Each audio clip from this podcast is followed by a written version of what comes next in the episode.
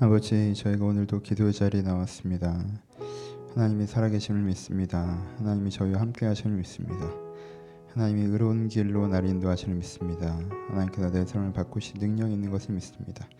저희가 이런 하나님을 믿고 신뢰하기에 오늘 기도의 자리에 나왔습니다. 아버지 저희가 각 사람에게 필요한 그 하나님의 모습을 배워가게 하시고 알아게 하게 하시고 누릴 수 있도록 각 사람을 축복하여 주옵소서. 그 은혜로 다시 한번 저희가 주 안에서 새 힘을 얻어 하나님이 주는 힘으로 저희 삶에 묻히지 않고 저희 삶을 견디며 이겨나며 살아갈 수 있도록 그런 은혜의 시간 될 수 있도록 이 시간 함께하여 주옵소서. 말씀을 나누려고 하는데 이 말씀 가운데 주님께 원하시는 그 말씀이 저희 지길 소원하오며 달하신 예수님의 이름으로 기도합니다. 아멘. 함께 할 말씀은 시편 38편입니다. 시편 38편. 시편 38편 말씀.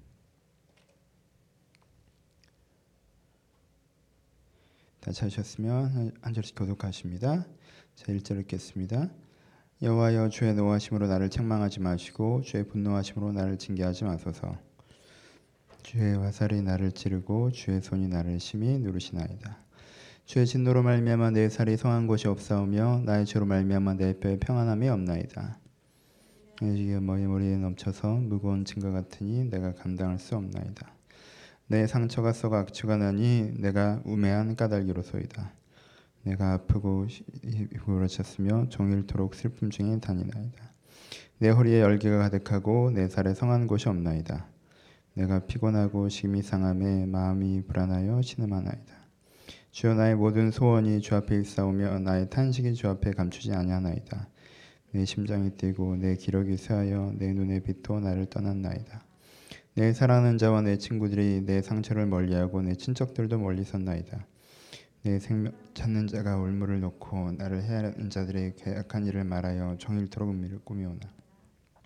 나는 못 듣는 자같이 듣지 아니하고 말 못하는 자같이 입을 열지 아니하오니 나는 듣지 못하는 자 같아서 내 입에선 반박할 말이 없나이다.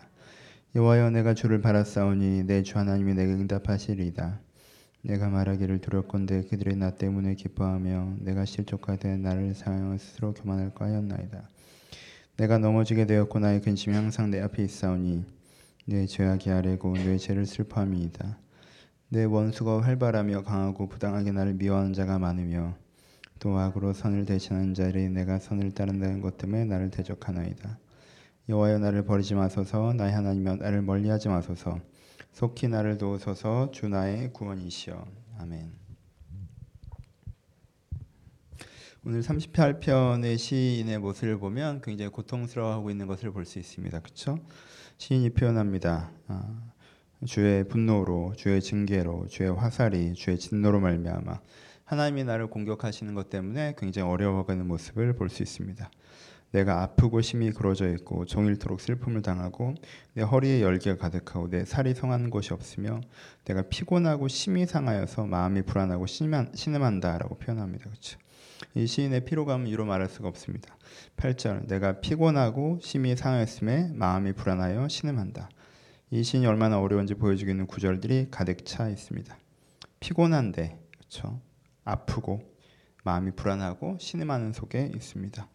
심장이 뛰고 기력이 쇠하였다. 눈의 빛도 나를 떠났다라는 표현들도 있습니다. 그렇죠? 내가 두려움과 긴장감에 심장이 뛰고요. 힘이 다 빠졌고요. 내 눈빛이 내가 봐도 이제 힘이 풀려 있는 모습을 스스로 고백합니다. 그 뒤에 있는 모습들도 이제 관계적 어려움까지 고백합니다. 내 친구들이 내 상처를 멀리하고 내 친척들도 멀리 섰다라고 표현합니다. 그렇죠?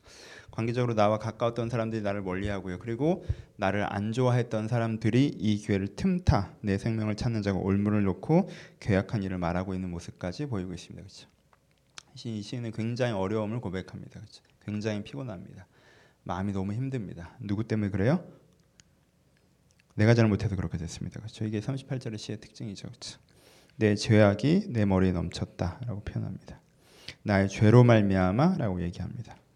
내 우매한 까닭이로다라고 얘기합니다. 그렇죠? 이게 오늘 시인이 서 있는 위치입니다. 사람이 힘들 때가 있는데 어, 가장 힘들 때 중에 하나가 내가 잘못해서 내가 힘들 때예요. 그렇죠? 내가, 내가 잘못한 거예요, 이건. 내가 잘못한 거. 내가 잘못 우매하게 내가 멍청한 선택을 했고 내가 잘못된 죄의 기준을 썼고 내가 잘못된 행동을 한 거예요. 그래서 그렇게 했기 때문에 내가 잘못해서 하나님이 나를 공격하는 상황이에요 지금. 하나님의 화살이 나를 관통하고 있어요. 이 묘한 지점이들 있죠. 우리가 내가 잘못한 게 아니라 내가 정당하게 하고 있는데 이게 일이 제대로 되지 않을 때는요 하나님께 매달리기가 좀 더 쉬워요, 그렇죠? 하나님 어떻게 이러실 수 있습니까? 하나님 언제까지 참으시겠습니까? 그저 보시겠습니까? 뭐 이런 말 우리가 할 수 있잖아요, 그렇죠? 근데 내가 잘못해 버렸을 경우에, 그렇죠? 내가 잘못해서 문제가 생겼을 경우에는 우리가 바라보는 감정이 좀 달라질 수 있단 말이에요. 우리한테 뭐가 깨지는 순간 내가 내 자신에 대한 정당성이 깨지는 순간이 있는데 그 정당성이 깨지는 순간 우리가 굉장히 고통스러워요. 내가 잘못한 게 아니라 억울하면 아, 내가 억울한 일을 당했어요. 도와주세요라고 얘기할 수 있잖아요. 근데 내가 잘못해서 이렇게 된 거 그럼 어떻게 할 거예요? 누구도 이 사람을 불쌍하게 생각하지 않잖아요. 억울한 일을 당해서 힘들다고 하면 사람들을 쫓아다닐 수 있어요. 아, 이런 억울한 일이 있다고. 어? 이게 어떻게 이렇게 될 수 있냐고. 이러면 안 되는 거 아니냐고. 사람들과 하나님께 우리가 매달릴 수 있잖아. 근데 내 죄로 내가 감옥에 갔어요. 내 죄로 내가 어려움을 당했어요. 그럼 누가 그 사람을 긍휼히 여깁니까? 네가 잘못한 거잖아. 그렇잖아요. 이때가 가장 어려워요. 정당성이 깨지는 순간이 있다는 우리 가운데 있는. 이 정당성이 깨지는 순간 사람들이 가장 먼저 하는 반응은 뭐냐면 외면하는 거예요. 내가 잘못해서 일이 꼬였잖아요. 그럼 아 몰라 이렇게 해버려요. 사실 사람들은. 그걸 깊이 생각하면 내가 잘못한 건 내가 알잖아요. 그러니까 아예 그걸 들여다보려고 하지 않아요. 내 잘못이거든. 아, 힘들다, 어렵다 이렇게 그냥 이렇게 피해 가려고 하는 경우들이 제일 많아요. 외면한다고요. 그 다음에 뭐 합니까? 합리화하죠. 아, 내 입장에서는 사실 내가 잘못한 건 맞지만 내 상황에서 사실 내가 왜 그랬냐 하면 이렇게 막 합리화하려고 해요. 근데 이 합리화도 깨지잖아요, 그렇죠? 사실은 예, 정당성이 깨이 합리화도 깨져요. 그럼 어떻게 돼요? 이때가 제일 힘들죠. 자책하게 되죠, 그렇죠? 그렇죠? 자기 비난 속에 들어가야 돼요. 아, 내가 왜 그랬을까 도대체 미쳐버리겠다 이렇게 돼. 깊은 자책 속에 들어갈 때가 있어요, 그렇죠? 우리 가운데 가끔 일어나는 일들이에요. 그럼 여러분 이 시인에게 우리가 뭘 배워야 합니까? 이 시인도 잘못했어요, 그렇죠? 자기가 잘못해서 지금 하나님이 날 짓누르고 있는 거예요. 내가 잘못해서 이렇게 된 거예요. 내가 당해도 싸야 내 잘못이야. 내가 외면하며 지냈지만 사실 내 수를 합리화하기도 했지만 사실 내가 아는데 이건 내가 잘못해 이렇게 된 거야라고 하는 지점. 신에게 뭘 배워야 됩니까? 많은 사람들이 이 점에서 하는 실수가 뭐냐면요. 자책에 빠진 사람은 회복을 꿈꾸지 못해요. 여러분 이 지점에서 신에게 배우셔야 돼요. 억울하게 당했으면 내가 나아질 수 있다는 생각을 조금 더 잘해요. 내가 억울하게 당했으니까. 근데 내가 잘못해서 이렇게 됐다라고 생각하면 거기서 나아질 수 있다는 생각을 잘 못해요. 아 그래 내가 잘못해 이렇게 된 거야가 그러니까 최종적인 지점이라고 자꾸 생각해요. 이렇게 돼버렸어라고 생각한단 말이에요. 근데 이 시는 어떻게 합니까? 신에게 이걸 배우셔야 돼요.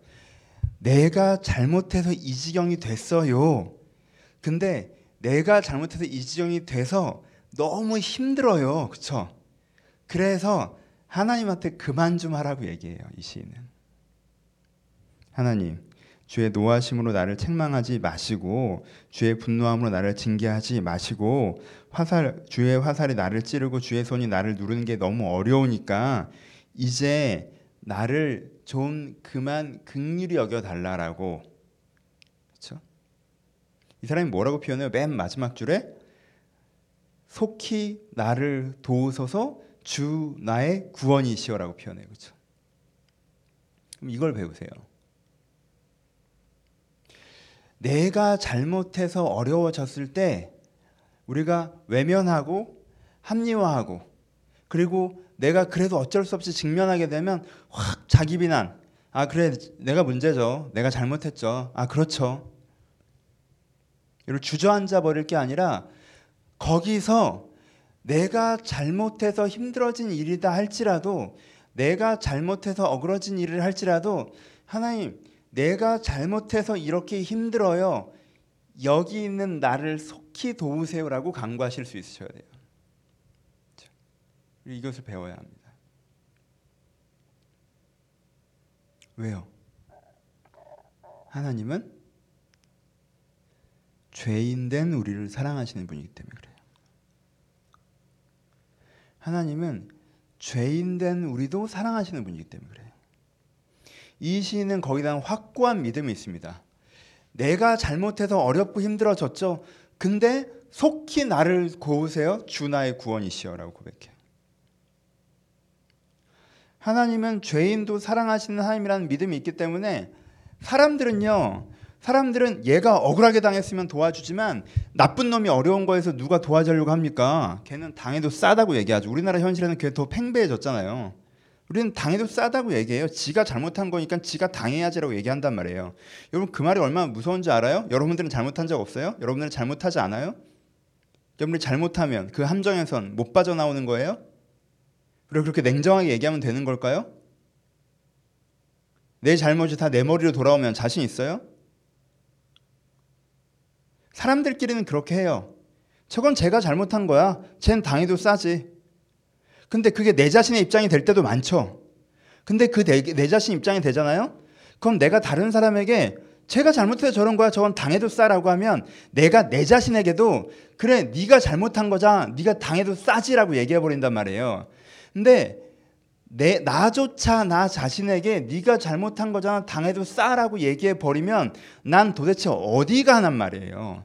난 도대체 어떻게 해야 되냔 말이에요. 난 여기서 어떻게 기어나가야 돼요. 그렇게 얘기하는 사람은요, 희망을 보지 않아요. 그런데 거기서부터도 우리가 뭘 볼 수 있어야 돼요? 희망을 볼 수 있어야 합니다.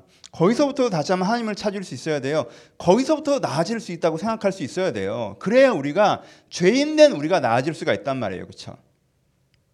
좀 더 적용적으로 넘어가 봅시다. 여러분 이게 너무 이 시인의 논조가 굉장히 러프하니까 우리가 그 정도 큰 잘못은 안 했잖아요, 그렇지? 지금 뭐 인생 이렇게까지 되신 분이 오늘 안 오신 것 같아요. 몇 분 계시겠지만 그런 일들이 없단 말이에요, 우리한테 그렇게. 하지만 일반론으로 조금 작은 부분들에 갑시다.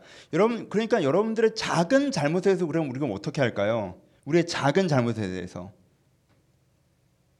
여러분 여러분들의 작은 잘못에서 고통스러워하셔야 돼요.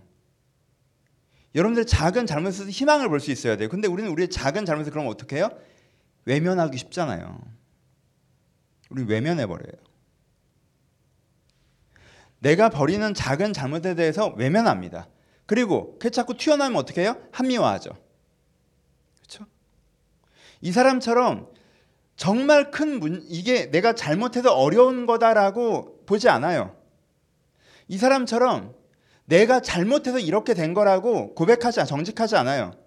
내가 내 인생의 작은 잘못들에 대해서 외면하고 합리화한다는 거예요. 그런데 결과적으로 여러분 인생이 앞으로 나아가지 못한 이유가 우리 인생이 앞으로 나아가지 못한 이유가 외부적인 문제들도 있지만 또 하나는 뭐예요? 내 안에 크고 작은 잘못들에 대해서 내가 그것을 인정하지 않고 외면하고 합리화하고 그래서 그것을 방치하는 것 때문에 계속 그 잘못된 태도를 유지하기 때문에 그게 엉키처럼 여러분들의 발목을 잡는단 말이에요.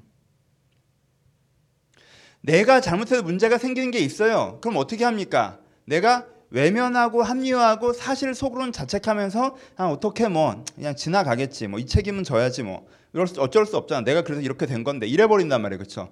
수용이라면 수용인데 그렇게 해 버리죠. 아, 그러니까 그게 어떻게 돼요? 나아지지 않아요. 내가 스스로 들어간 함정에서 기어나오실 줄 아셔야 돼요. 내가 잘못했을 때는 사람들이 외면하거나 체념합니다. 내가 아니라고 외면하고 합리화하거나 인정할 수밖에 없으면 아 내가 그렇지 뭐 어쩔 수 없잖아라고 체념해 버려요. 그게 아니라 내가 잘못했어. 하지만 여기서 나아질 수 있어라고 생각할 수 있어야 돼요. 내가 이 부분을 고칠 거고 이 부분에서 나아질 거고 내 예전의 실수로부터 자유해질 수 있어라고 생각할 수 있어야 돼요. 그것이 우리 인생을 앞으로 나가게 만듭니다. 그렇게 얘기할 수 있는 근간은 뭐예요? 그렇게 우리가 바랄 수 있는 근간은 하나님의 성품을 신뢰하는 거예요.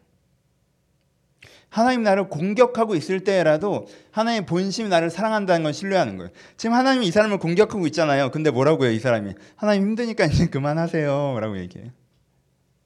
하나님 나의 구원이시잖아요. 저 사람이 나에게 얼굴을 붉히고 있는 순간에도 저 사람이 나를, 나를 사랑한다는 걸 신뢰하는 것처럼 하나님이 나에게 얼굴을 붉히고 있는 그 순간은 이분의 본심이 나를 사랑한다는 걸 신뢰하는 거예요. 그렇기 때문에 하나님 앞에서 내 죄를 어떻게 하는 게 제일 좋다는 거예요. 내가 아닌 척하고 외면하는 게 아니라 나를 공격하신 하나님 앞에 내 죄를 정직하게 자백하고 하나님 내가 잘못해서 이렇게 되었네요.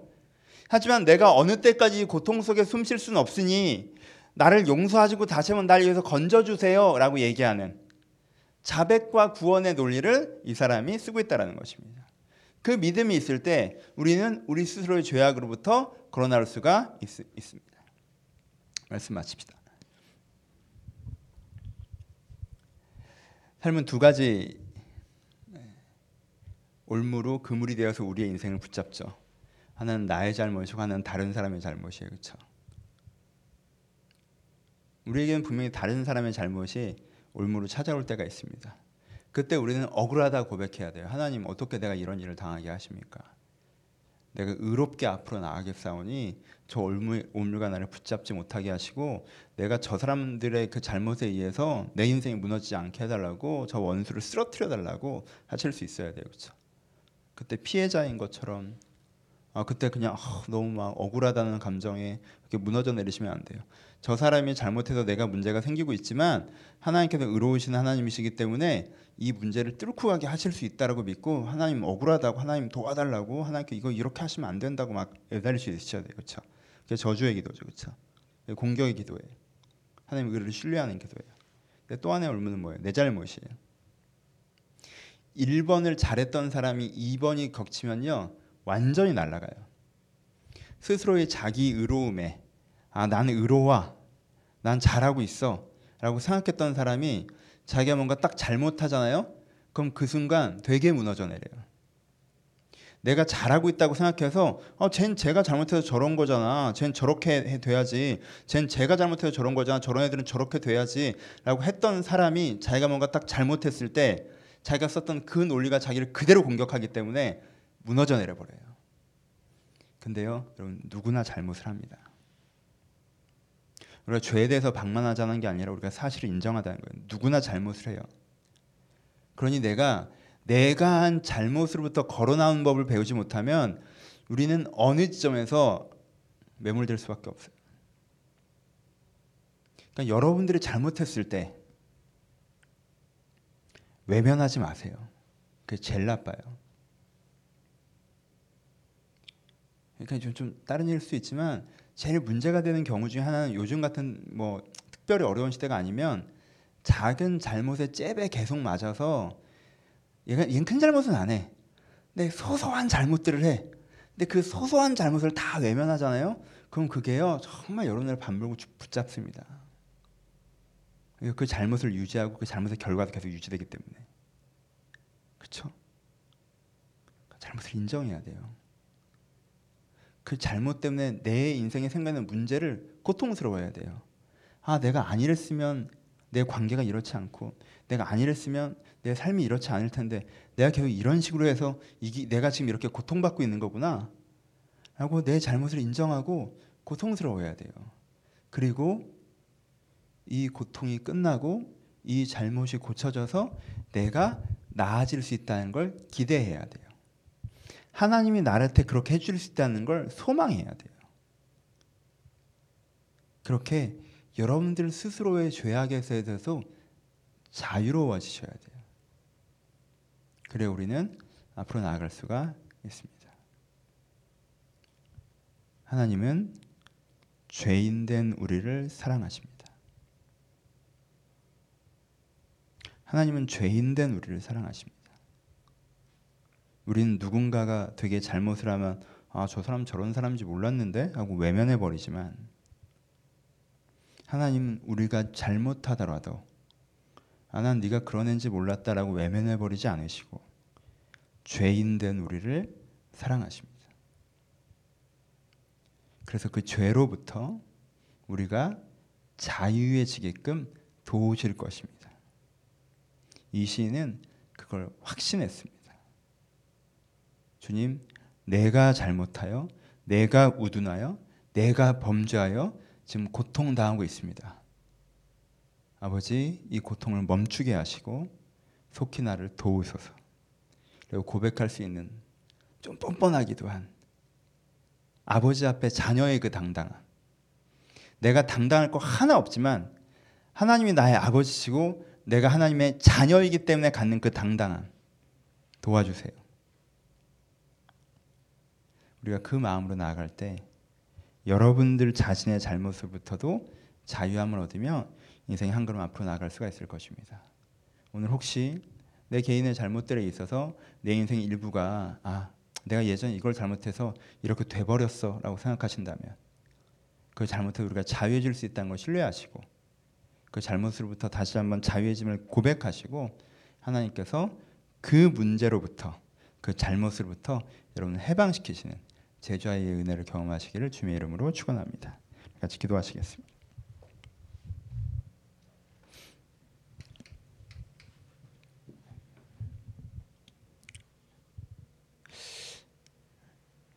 외면하면 편하고 합리화하면 편할지 모르겠지만 나아지지 않습니다. 여러분들이 한 잘못을 들여다보셔야 돼요. 그 불편해하셔야 돼요. 내 한 잘못에부터 일어난 불편함을 그래도 잘하는 걸로 희석시키지 않으셔야 돼요. 하나님, 내가 이걸 잘못하고 있습니다. 그래서 어렵습니다.